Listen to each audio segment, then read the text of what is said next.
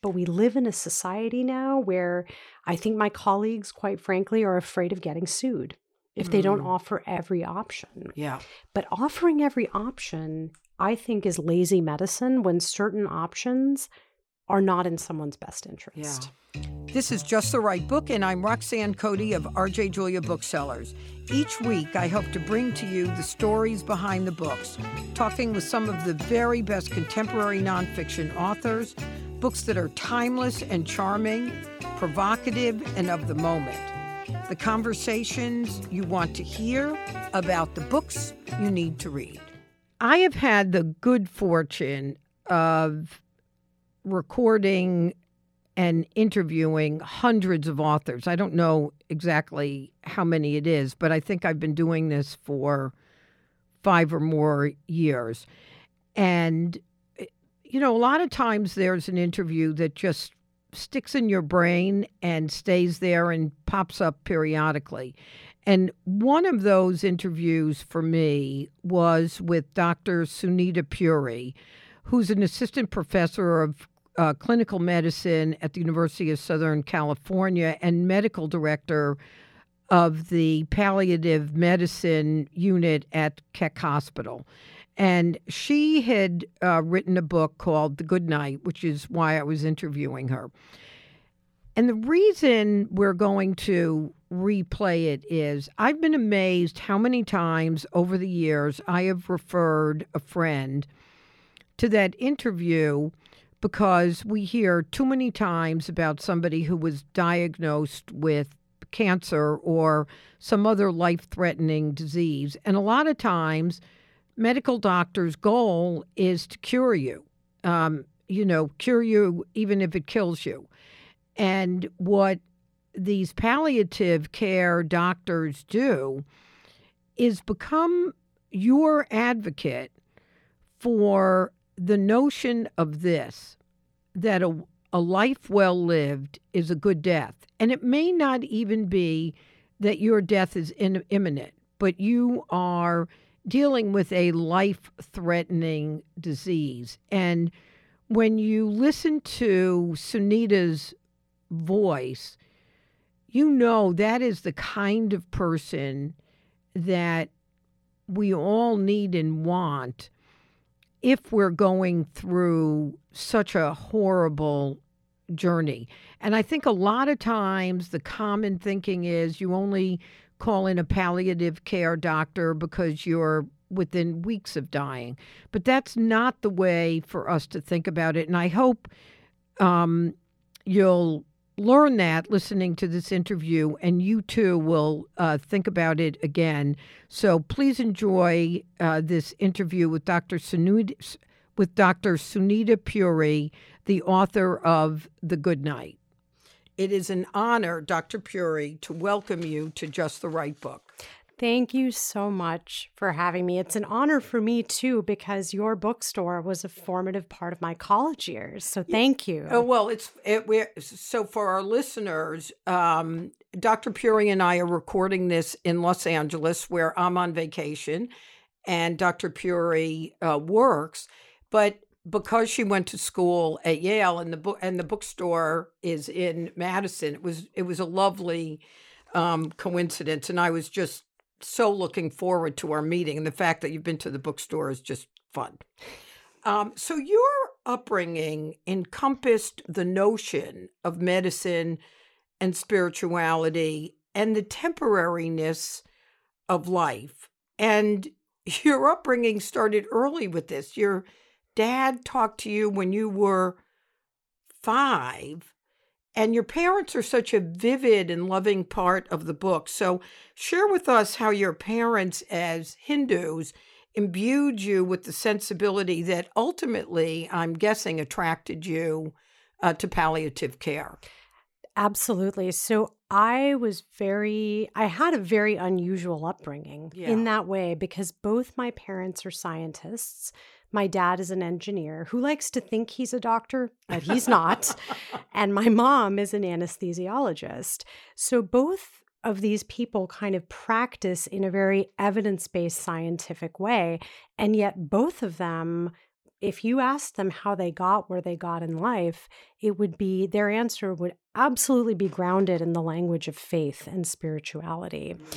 And so they showed me very early on that God and science are not binaries that spirituality and science can sit side by side in the service of humanity. Mm. And my dad was particularly attuned to teaching my brother and I some of these lessons early on.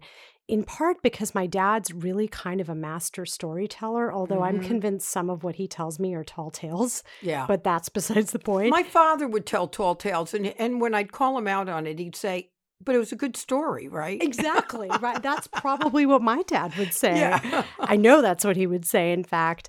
And he so he could tell these stories in a beautiful, convincing way in Hindi, in Punjabi, and in English. And he really wanted, he taught me that through stories of what life can be and what it cannot, including that it cannot be permanent, he really got me at a very young age to think about pretty profound truths. And I didn't get them when I was five years old, but growing up hearing these stories over and over again and having lessons pointed out to me, like, you know, you may be sad today, but look at the sky. The sky was cloudy yesterday and today it's sunny. Mm. In the same way, your sadness is going to pass. So, do you think you realized how baked into your brain that notion was, or did you become aware of it as you were going through medical school? I think that I became aware of it as I was going through a training that emphasized survival, extending life, no real eye to the concepts of suffering and dignity, which are part and parcel of Hindu and Buddhist philosophy, that suffering is a part of life. Mm. And part of our spiritual reckoning in this life is how we can be with suffering.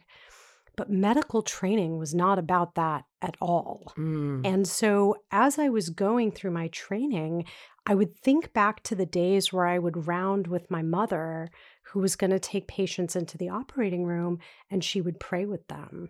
She would ask mm. them what mm. they believed in and ask them if they wanted to pray before going in.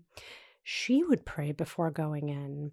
And so there was this really nice juxtaposition of God and science that was totally absent in medical school and medical training. In fact, I had classmates who, for example, had a strong faith and people kind of looked at them skeptically. So I kept my spiritual beliefs very much to myself. Mm-hmm. But that question was always there, especially when I was treating patients whose suffering was very visible, who I knew are, would not live long, and who we weren't having that open discussion with. Yeah. And in the part of the book where you talk about spirituality, um, and let's talk about the parents of Jack. Yes. Because I think that story so vividly runs into how you, as a doctor, need to honor their faith without dismissing the need for them not to believe in miracles. Yep. And that I remember those scenes so clearly because that was the first time that I felt that I was in the position of needing to maintain that delicate balance mm. of trying to honor where they were coming from, to really understand and to some extent inhabit their perspective, but also to use that understanding to help help them see their son's situation in a slightly different light. And in before that, you know, if parents came to me and said, We believe in miracles, our son is a fighter, we want to continue everything possible to be done to maintain his life. You know, the year before that, I would have just said, okay, and kept doing things that weren't necessarily in the patient's best interest.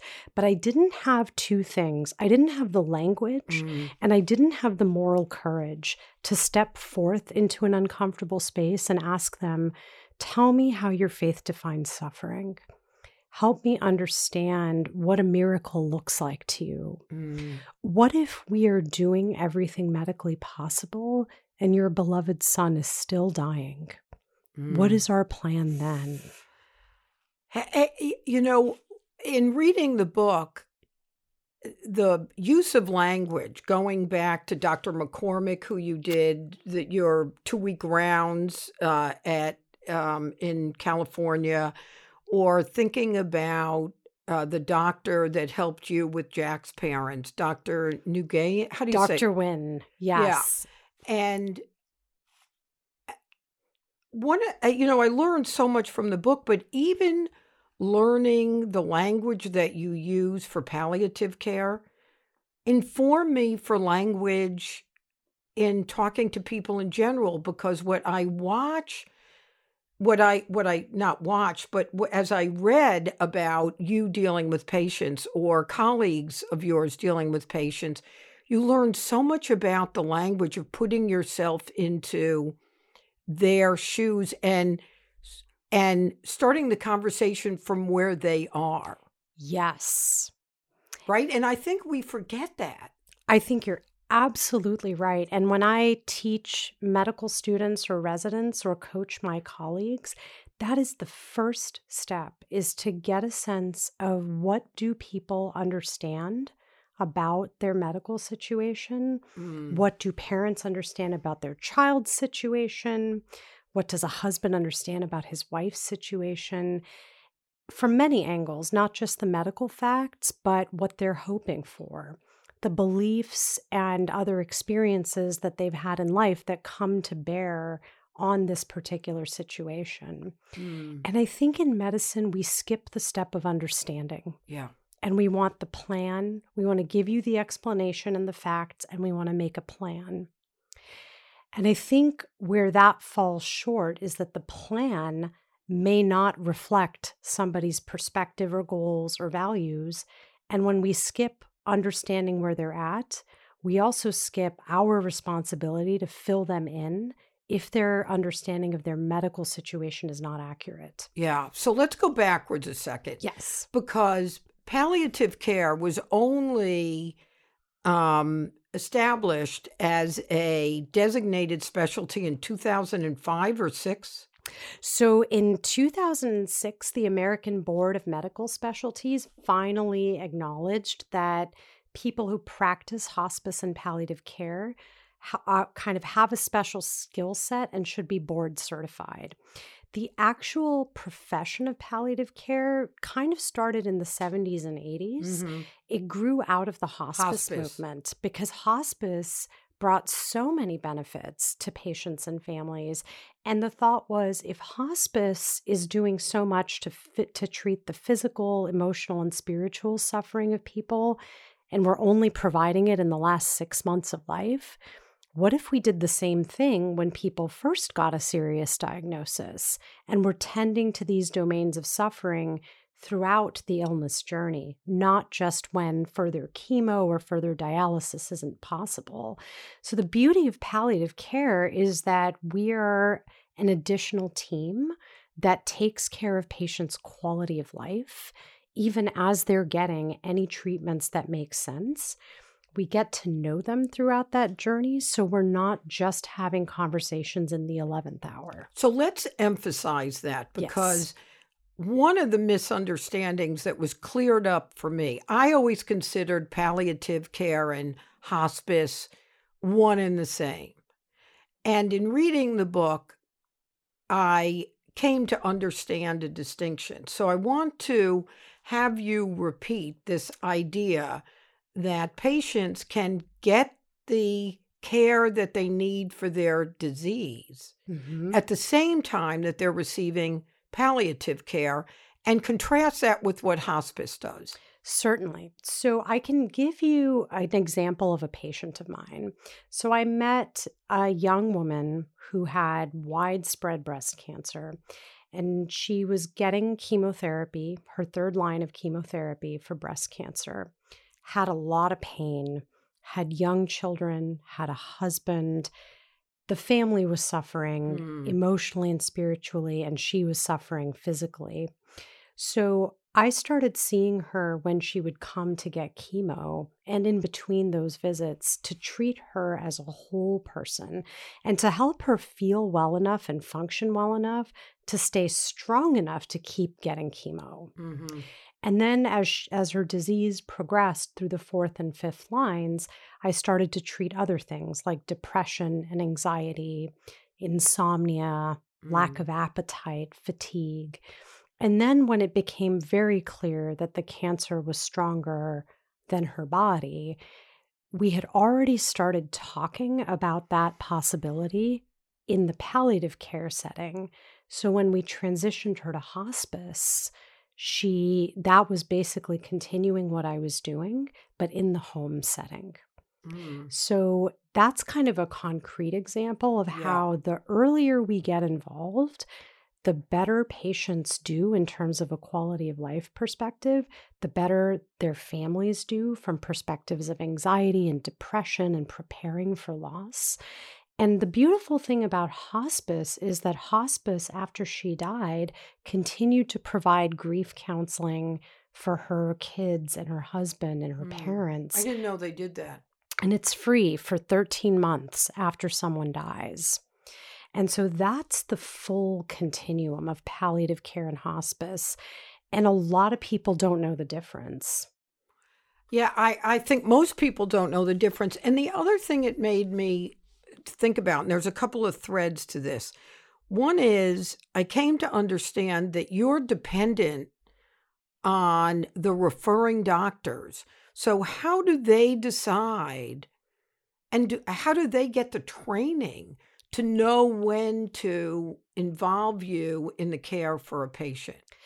That's a great question. And I will say, palliative care education in medical schools throughout the country is not standardized and it's very, very really. Poor. Oh, yeah. Wait, that doesn't seem no, it's not good. And the curriculums that are in place at some places are more immersive. So some students actually get, they have to spend a mandatory amount of time with a palliative care physician or doing a hospice rotation. But at most schools, including USC, where I teach, there's no standardized curriculum. And I think we don't do a good job of preparing students to know that it is just as important to palliate symptoms and walk patients through that final leg of life as it is to start caring for them with every ambition of curing them and extending their lives. Mm. So there's no standardized exposure, unfortunately. And there's also no standardized exposure in residencies throughout the country. So, and is it changing? I think it is changing, some institutions more than others. When I was a fellow at Stanford, all of the internal medicine residents had a mandatory, I believe it was two week palliative care rotation. And I think that every resident in every specialty should be doing that. Because I realize you're dependent on them. Exactly. Right? They could call you in too late. And so uh, all of a sudden it dawned on me that well, how, how are they getting the training to involve you? Yep. Because you're not like going around waiting in the emergency room for like say, okay, I'm going to take you like a little palliative care booth, and yeah, like trolling for like consults. a job fair. I'm looking for palliative care totally. customers. that would be a booth with no customers, ER especially.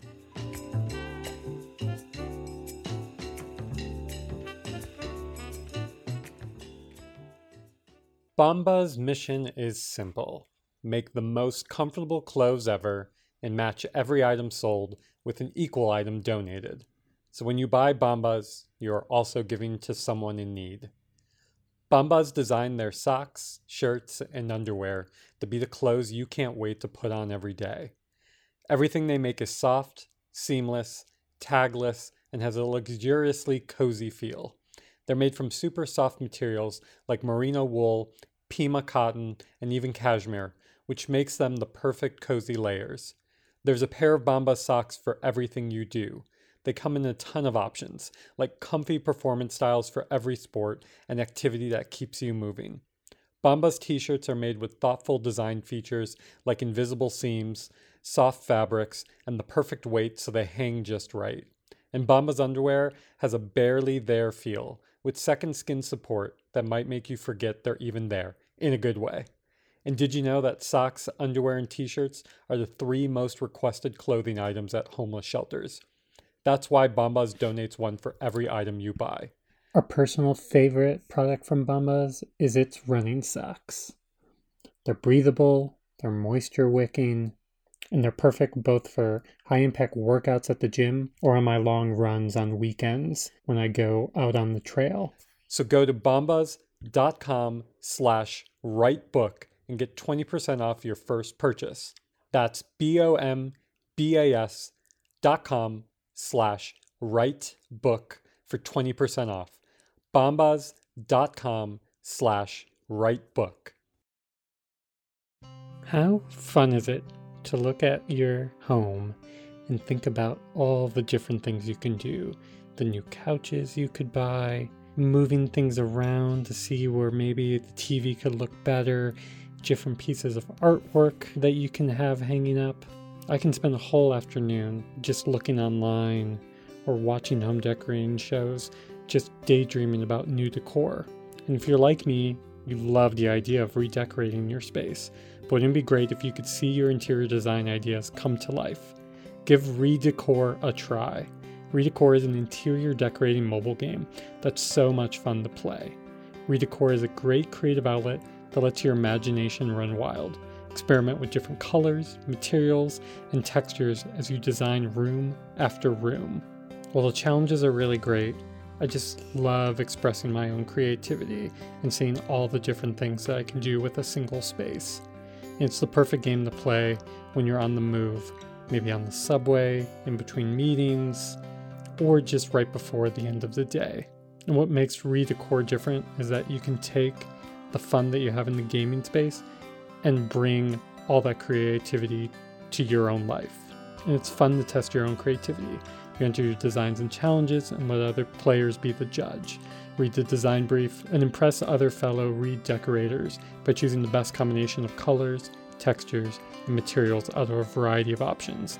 And you submit your best design and you can reap the rewards if you come out on top. So practice your interior design skills and express your creativity with Redecor. Download Redecor for free on the App Store or Google Play Store. That's R E D E C O R on the App Store or Google Play Store.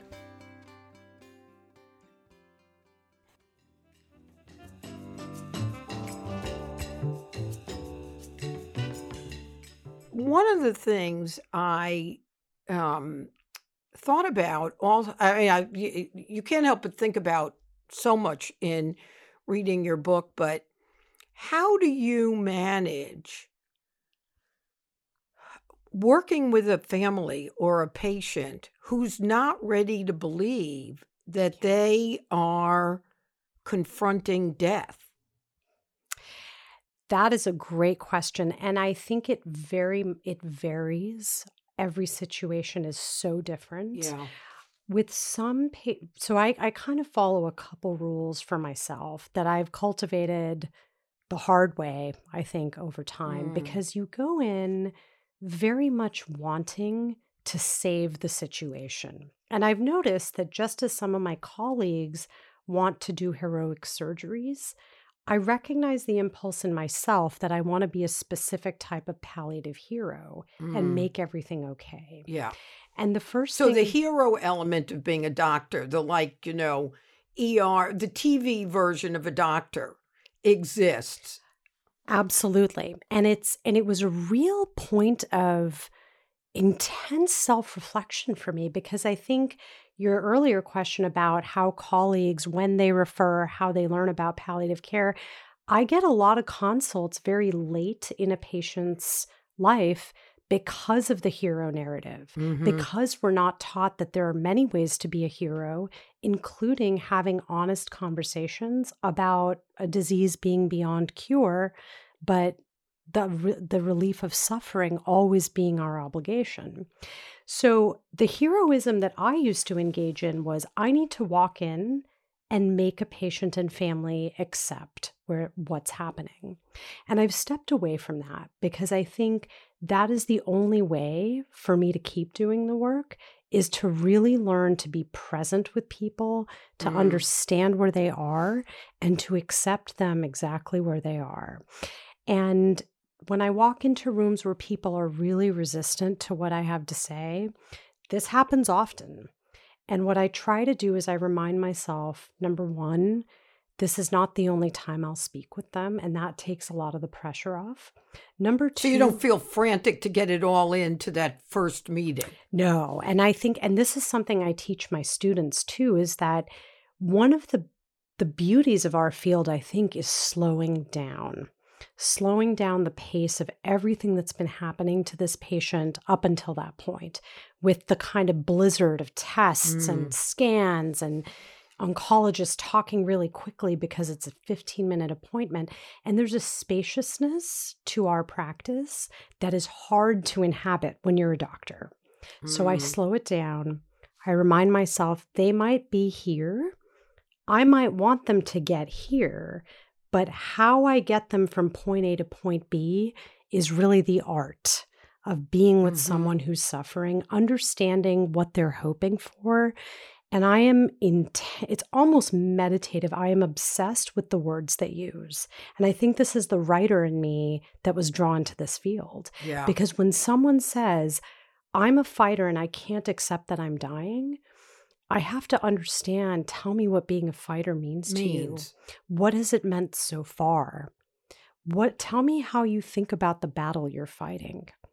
And what I try to get people to is this idea that at a certain point, it's actually not about them, it's about their body.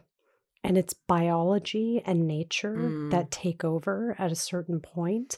And that distinction, I think, really helps people to depersonalize their experience with an illness. Yeah, that it, it's not they're not being a fighter, but you know, you have a couple of examples in the book, and Jack's father, Steve, is one of them, right? Yep. Steve's father had been told that he would have six months to live, and it was five or 10 years earlier. So, how do you, I mean, nobody really knows when somebody's going to die. There is the, the remote possibility of a miracle. Steve's, Jack's parents totally were thinking there'd be a miracle. Dr. Uh, uh, your patient, uh, Tan, mm-hmm you know, he said he was going to go to his daughter's graduation two years out, and you were in your head, you were like, ain't to happen, sport. And there you were with him at his daughter's graduation two years later. Mm-hmm. So, how do you absorb with these families yep. the possibility that there will be a miracle? I so what I try to do is hold space for everything, every possibility. Mm-hmm. And some one of the ways I explain my role to families is to help them prepare for all possible outcomes. And that balance of encouraging hope, which I believe is fundamental to getting up in the morning. We all have to hope for something from our lives, from that day.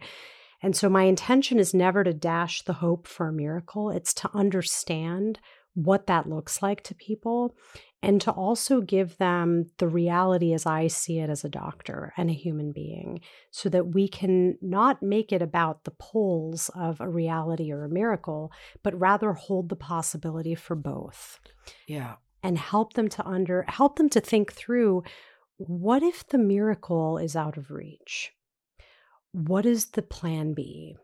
And mm-hmm. I really try to think of myself I know this sounds silly, but almost as like a Sherpa, where I know in to some extent, I'm not God, certainly, but yeah. I know enough having seen people over the past five years, the very different paths that lead to the same mountaintop. Yeah. So, how can I guide you to make the best decisions for yourself while you hope for the miracle if things go the wrong way? Mm. And what does it mean? What makes life worth living? Yeah. If waiting for a miracle meant being in a facility where you were attached to a ventilator and being fed through a feeding tube and being dialyzed, is that a quality of life you would want as you wait for the miracle? Mm. And those are kind of the tough, tough questions that we don't, as a society, engage with. We don't engage with it as a medical profession very well. And yet, the cost of that suffering is so tremendous. And the numbers of times I've seen patients whose families will tell me, I wish we had talked about this last year. Mm. We may not have done these things if we knew there was another way. And those are the, the times where I remind myself, as hard as it is to do this job, as hard as it is to challenge my colleagues and patients and families about their beliefs and their hopes, that's what makes it worth it. because here's what he, he, here's part of what I've witnessed um, that it's remarkable the conversations that are not being had and I you know typically to me to my experience it's a type of cancer Yeah. and they'll talk to the doctors and there's all sorts of loose language going on about you know they'll have surgery and they'll say we've got it or they'll eh, you know or i hear friends of mine who are doctors say well we take the patient's lead to find out if they really want to know the truth or not the truth. Like i'm like really? You're deciding that you're not going to let them know that they have three months to live or six so that Uh, what i struggle with is even people who are smart and have access to resources, never mind people who don't. Is it that the palliative care doctor can become the ombudsman or or do the medical doc, the non-palliative care doctors resent someone like you coming in and deterring the heroic medical steps?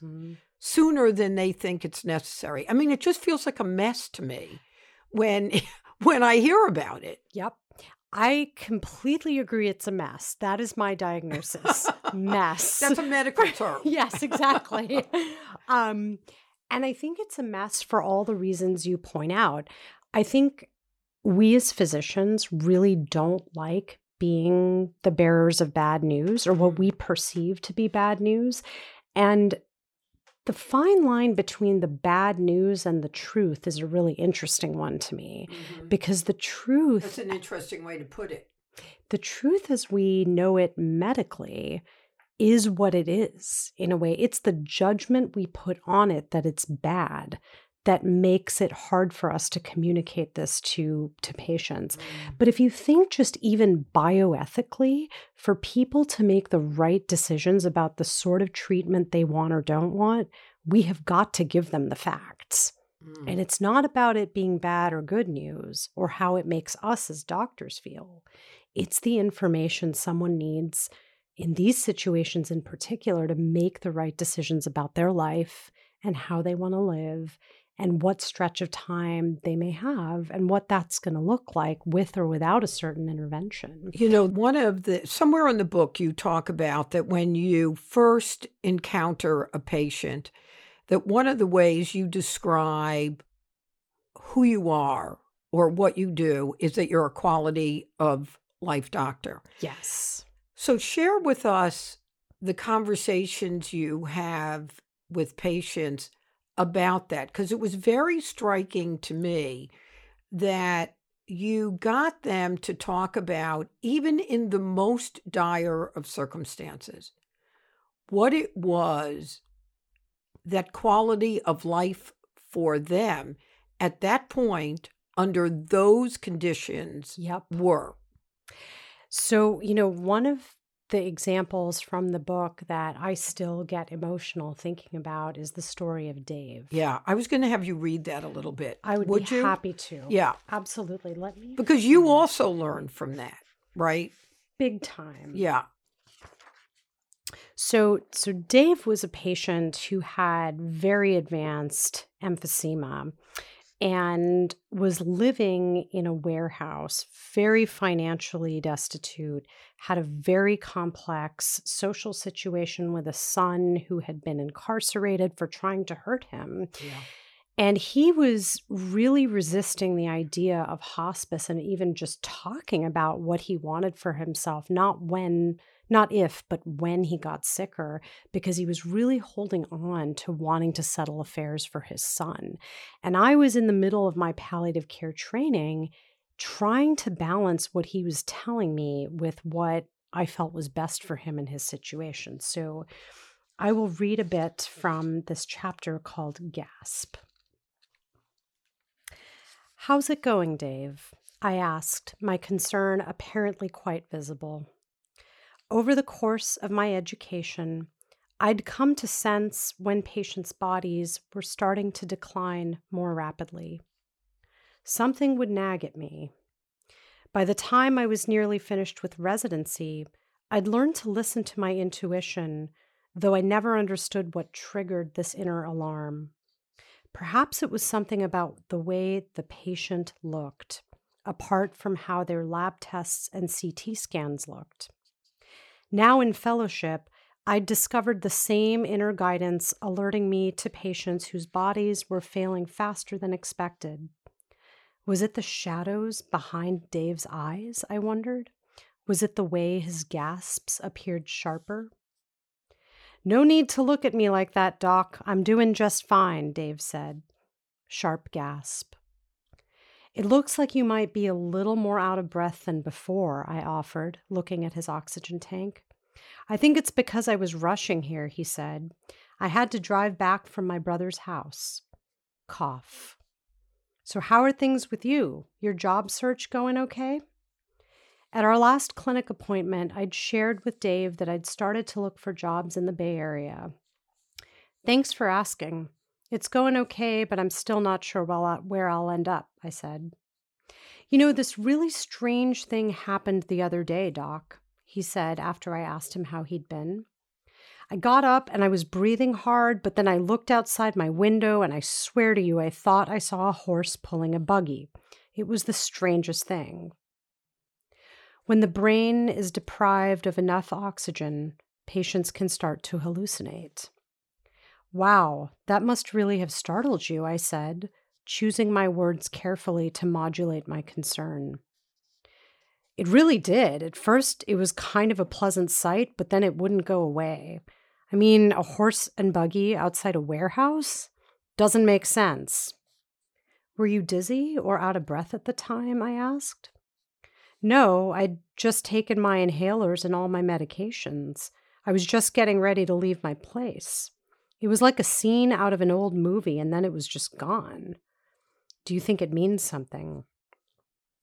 Dave might have hallucinated for several different reasons but because he struggled to breathe at the time, I worried that his oxygen levels might have been dangerously low. I do think it means something, I replied slowly. When the amount of oxygen in the blood gets pretty low, sometimes people see things or hear things that aren't really there. That would mean that maybe you saw a horse and buggy because your lungs are having a harder time getting enough oxygen to your brain. Oh, Dave replied, so I'm really getting worse. I'm worried about you, Dave, I said. Have you given any more thought up to what we talked about last time? I think we're seeing signs that you really do need more help. Dave sighed, exasperated. I talked to the social worker. She told me that nobody can come help me at home because I live in a warehouse and that's not the type of place these teams go. My anger over this injustice, injustice persisted, but sharing my indignation with Dave wouldn't change the situation. I don't understand why, but apparently that's the case, and I'm really sorry, I began. I know you told me you're not open to staying in a facility, but I'm worried that you might need more help just to take care of yourself in the coming months. To finish what you're working on, you need some help to take care of yourself. Dave smiled, a flash of his yellowing teeth against his cracked lips. I knew you'd bring this up again, he said wearily, hands on his knees, his sentence chased with a deep breath. I'm just not ready yet. I still have work to do on the house. As I'd gotten to know Dave, I'd come to understand how fiercely he raced against a ticking clock to ensure that he left his son in the best possible situation. He persisted, despite his son's behavior, despite the fact that continuing to drive limited the medications I could give him to relieve his worsening gasping. Because I admired him, and possibly because I was secretly hoping he'd outlast his prognosis. I hadn't actually had a forthright conversation about how his disease was progressing.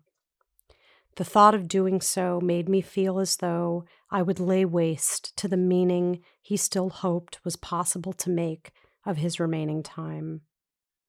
I hesitated before I spoke, understanding firsthand why it was so difficult for oncologists and other specialists who had built relationships with patients over time to tell them the difficult truth of how sick they were and how they were likely to get sicker quickly.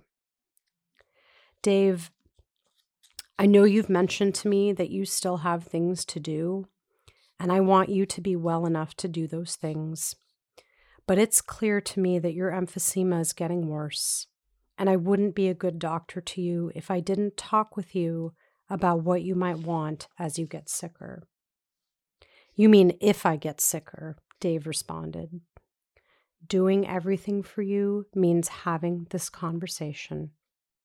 I told myself that if I wasn't honest with Dave, he might not have a say in what happened to him if he took a turn for the worse. He might get treatments he'd never want, suffering in ways that could be avoided just by having an honest conversation with him. To be his doctor, you must tell him the truth.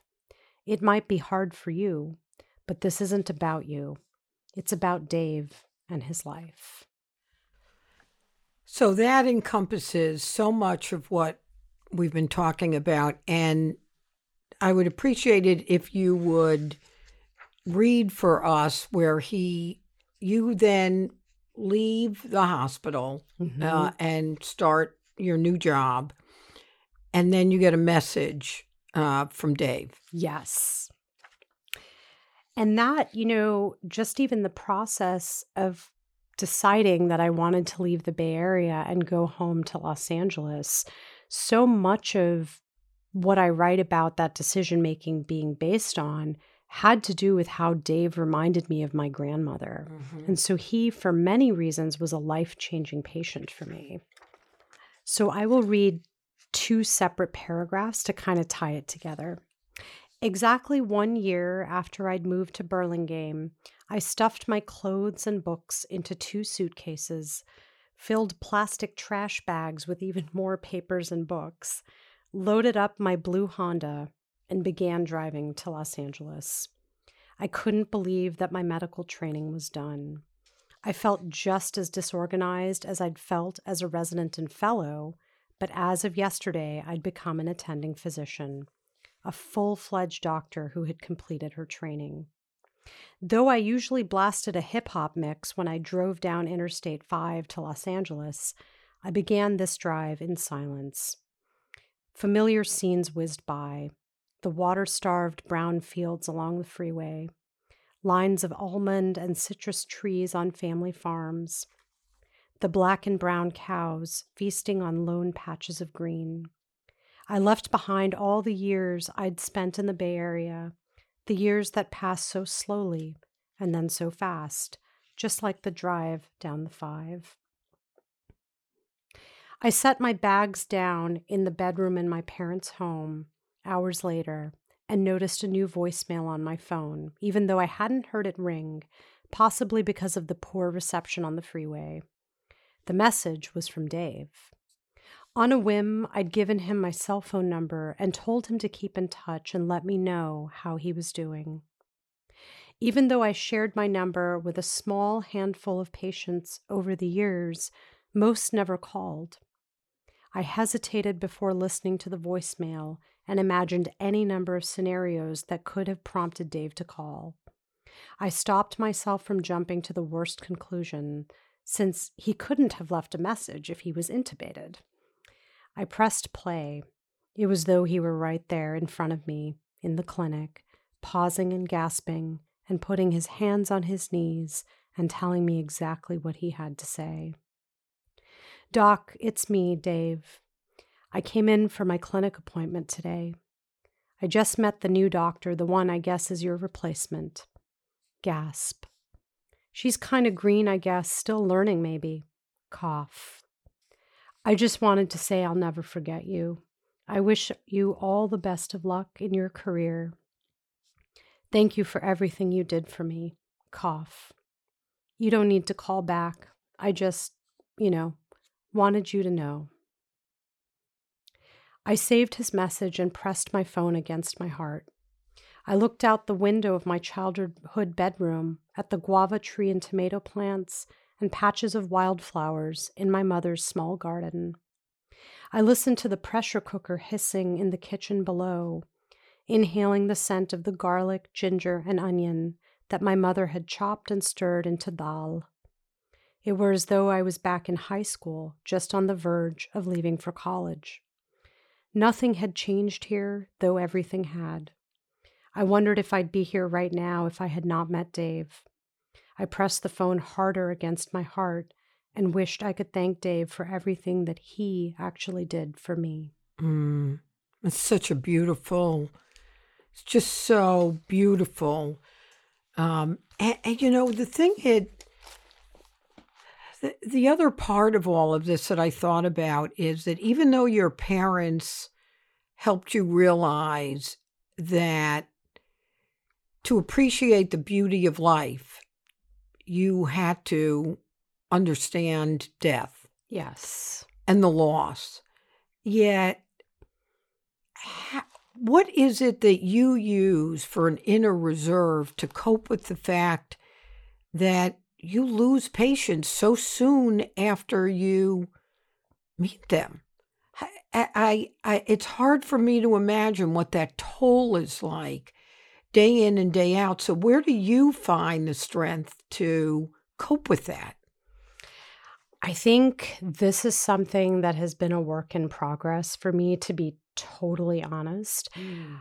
It's like the gulf between intellectually knowing and emotionally accepting that I'm going to lose pretty much every patient I see at some point. Yeah. It's not possible to find solace just in the teachings that my parents passed down to me. It's not enough. Definitely not enough. It's almost like the scaffolding but I have to put things on that scaffolding to hold myself up. Mm. And I think for me, especially since at USC, I see a lot of very young patients, people around my age and younger. Yeah. And that adds a layer of complexity to the loss because they see me as a peer. And I grapple a lot with why is this happening to them and not to me? Yeah. And I find the inner reserve by trying the best I can to A, acknowledge my feelings, which for many years, honestly, I kept buried. I was not in touch with myself. And doctors must do that all the time. All the time. Yeah. It's literally trained out of you because if you are self aware and attentive to your emotions, then getting through 40 hour shifts when I was a resident was just not possible. It was, in fact, a lot. You had to button it up. You had to button it up, and that made it easier in a way until you leave your training and you're hit with this tidal wave mm-hmm. of everything you've witnessed and all the trauma that brings. So I really rely on talking things through with my close friends, my family. I go to therapy which I think is really helpful for me to mm-hmm. make sense of what I see and to tie it into how it affects the rest of my life. Yeah. Um, I go to yoga. I also I meditate, and I my brother has now pushed me to start. He's a doctor, also. He's right? a psychiatrist, so we both ended up in these fields where my parents are like, what did we do, do wrong? Your parents? yeah, I mean, I love the conversation here where your mother's like, "You're going to do what?" Exactly. That's not a good idea. That's not a real doctor. I mean, my dad still is like, you know, I kind of think she's a doctor. I know she's a writer. That I know because she made me read her book. My dad was like, "Do I really have to read this? It's really long." like, you are in it, so this is your last chance yeah, to yeah. say if you're okay with what I wrote. But yeah, I mean, they were very resistant to this idea. My and mom, they're and they're probably as cynical about psychiatry. Oh yeah. I Yeah. mean, they wonder why and my brother's an addiction psychiatrist. Oh. So he's really kind of in other in another set of really intense situations. Um so we blame our career choices on our parents. Yeah, why not? They're like, why can't you be like every other Indian and be a cardiologist? My dad still secretly hopes I'll see the light and go back to fellowship. Um, but I mean, I think that having that reserve of like inner strength is does not come easily to me. And I have, I mean, I'll be very honest. I have days where I'll lose a bunch of people or I'll fight with other doctors. I shouldn't say fight, maybe strongly challenge Yeah. my colleagues about what our plan is for someone. And when I can't help a situation in the way I wish I could, I go home and I cry. Mm, Or I go into a bathroom stall at work and I cry. yeah. And I really try to, to to abide by what I tell my patients and their families, which is that don't deny yourself the emotions you feel. Because if we bottle it up, we can get sick in one way or another.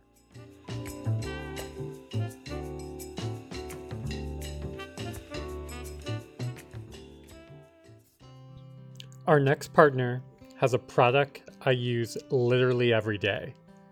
I started taking AG1 because I just always forgot about taking my pills and vitamins, and I wanted a supplement that actually tastes great.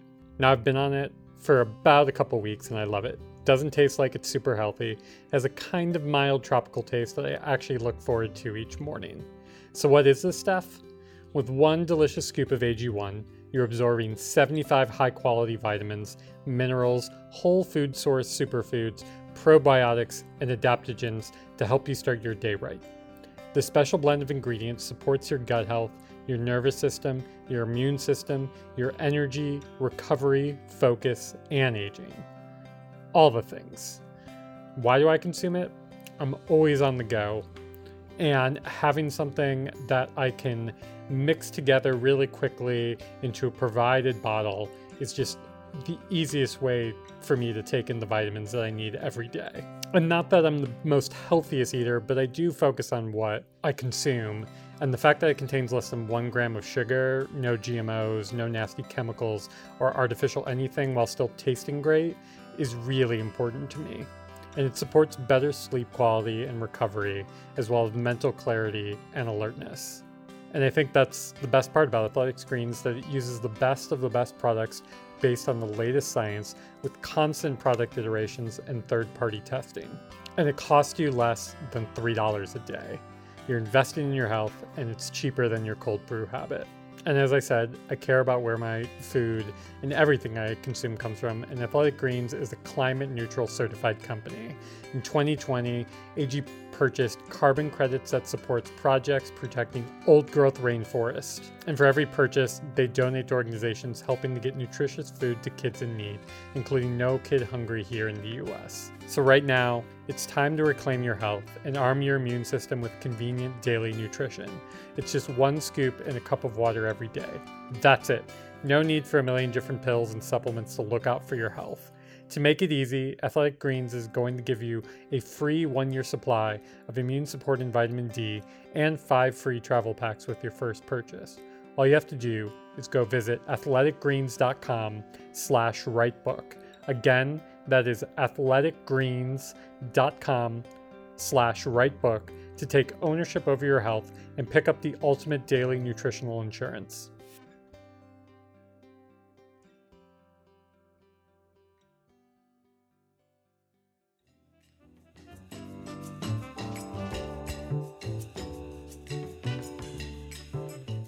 Sunita, one of the things that, as I'm listening to you, is I don't imagine you'd be able to do what you do without being able to acknowledge what it's doing to you, right? Because you, you there has to be so much humanity and so much being in touch with emotions to do what you do if you weren't in touch i don't know how you you- i, I don't know how you deliver on what palliative care is supposed to do. I mean, or it seems that way.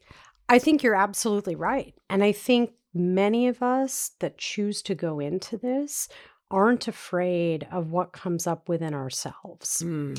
And that's something I've noticed with some of my mentors and colleagues Yeah. I really respect is that we move towards the difficulty, the unacknowledged spaces in medicine, the silences, the things that are not sexy or glamorous, but are vital to helping patients live through the thing that each one of us is going to go through.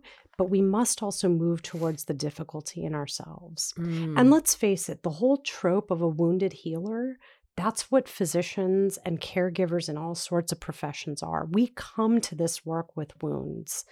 The Mm. question is can you reckon with your wounds and even, in fact, use them as a tool to be a better doctor, to be a Mhm. more present person? Because I think what my patients are asking of me is not just my doctorly knowledge, it's just my humanity. Mhm. That's what they really want from doctors in general. And and are there institutional barriers now still to palliative care being more widely available? I think so. One very sad thing is that we're just, there's a shortage of us who are Mm. trained expertly in palliative care Oh, physicians, nurses, social workers. So just the, the lack of the robust workforce is a big problem. is that about medical schools that aren't offering it, or is that about it not being a sexy part of medicine? I mean, what is it that's not attracting people? I think it's the latter that it's so difficult. It's not really taught.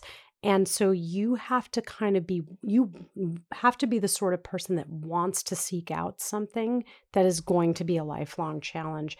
I also think burnout is a big issue I in can our imagine. field because when you're stretched to the max because you don't have a lot of colleagues and you're dealing with you're essentially trying to be an agent for culture change within the medical institution and Which must be pretty damn hidebound. it really it's like the myth of sisyphus right? You just kind of like roll the rock up and then it comes back and rolls you over and you have to like set it back on its course. And i and you have to have a lot of patience to be able to do that and i think that that's also that contributes to a, a small workforce.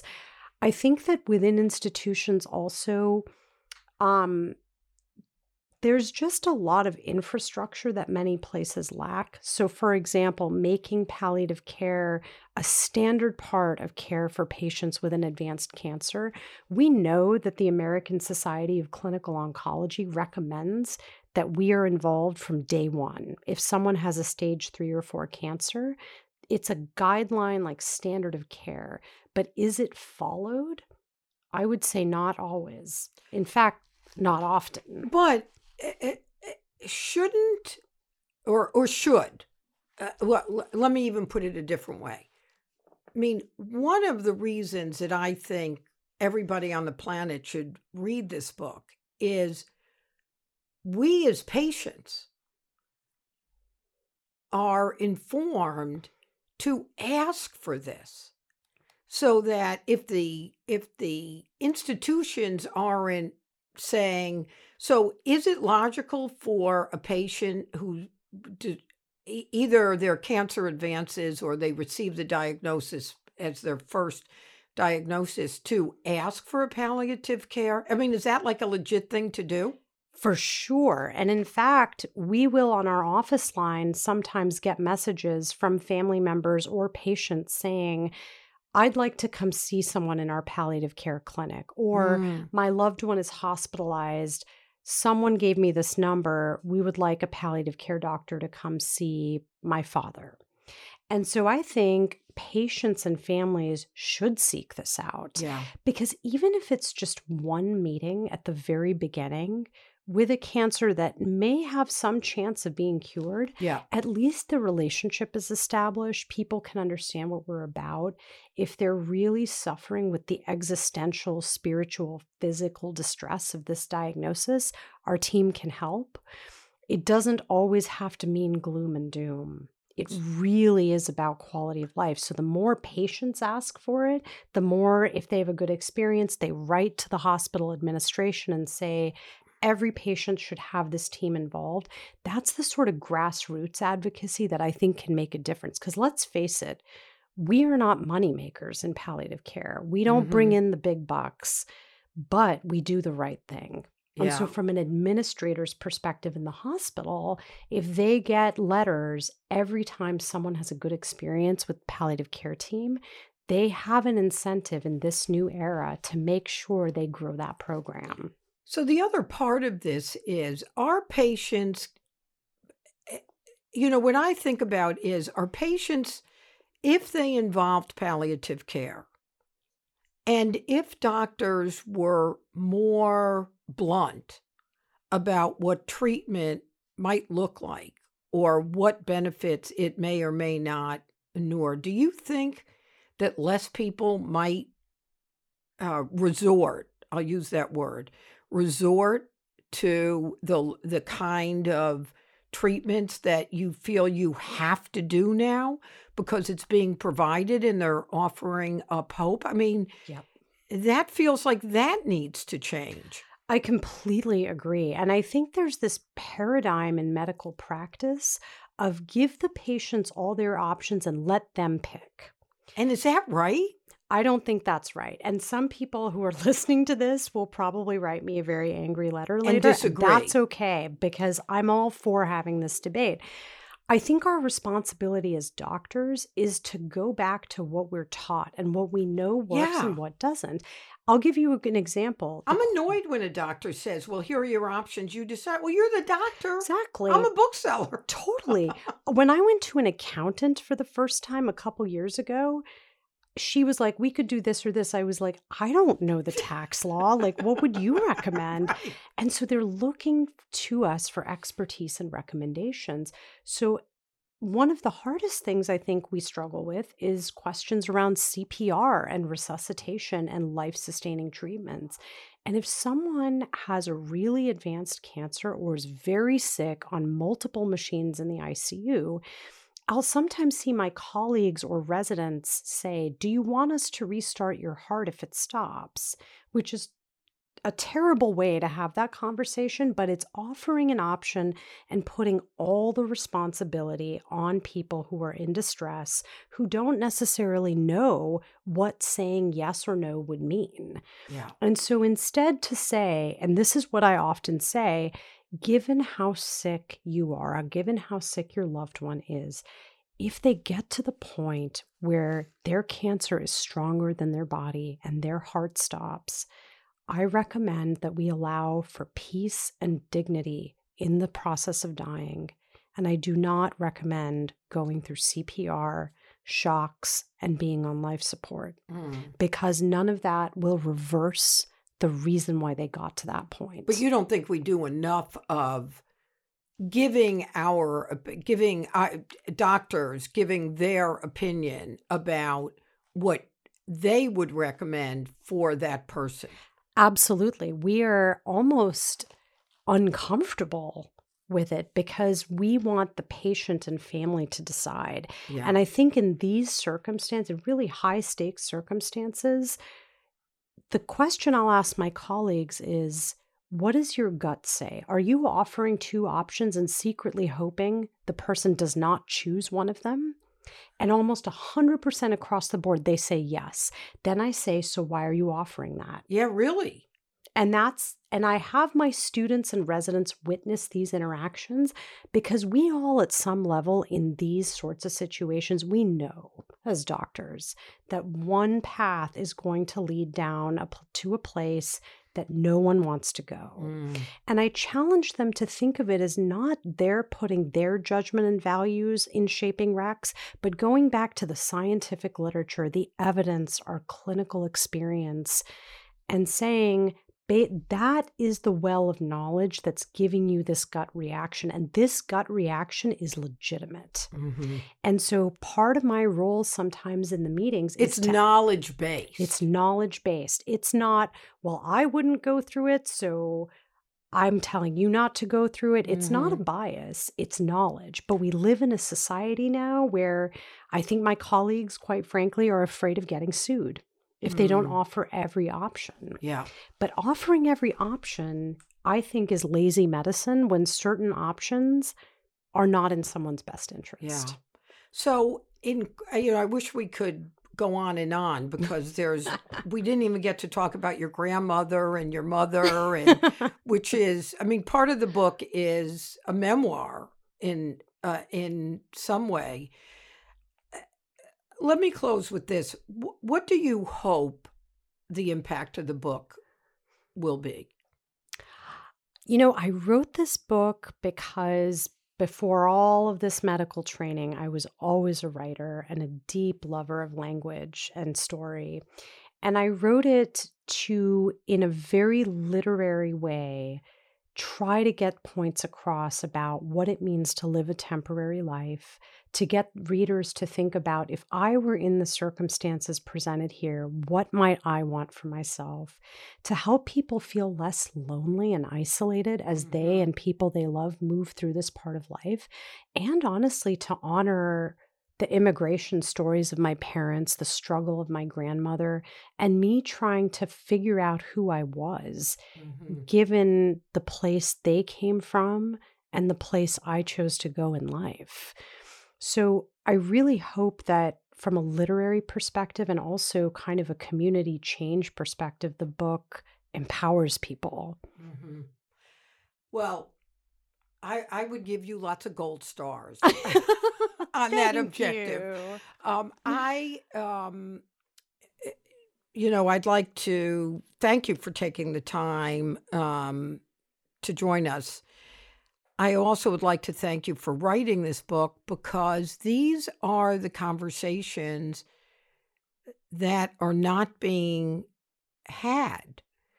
And I think most of us feel powerless. Yes. And I do think after reading this, which I recommend that everybody, as I said earlier, on the planet read it, you feel a little empowered to think about these things because inevitably we will all deal with death, our own or somebody else's.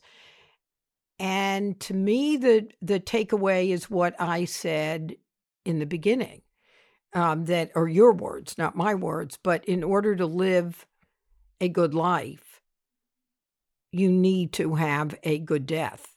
And uh, I came to understand after reading the book that palliative care is is the route where we get that opportunity. So, thank you on all those levels um, for the book and joining me. We've been talking with um, Sunita Puri uh, the author of the book that good night life and medicine in the 11th hour it will be coming out in paperback in march and i hope you and everybody you know um, goes to pick the book up at an independent bookstore near you uh, sunita thank you so much Thank you so much for having me. It's been an honor, and I love your bookstore. Oh, so thank you for your bookstore too. You've been listening to Just the Right Book with Roxanne Coady, brought to you by LitHub Radio. The show is produced by Roxanne Coady, Michael Selleck, Jonny Diamond, and LitHub Radio. Our editor is Justin Alvarez. The original theme music is by Kurt Feldman. You can subscribe to us on Apple Podcasts, Spotify, Pandora, or wherever you listen to podcasts. I'm Roxanne Coady, and thank you so much for listening.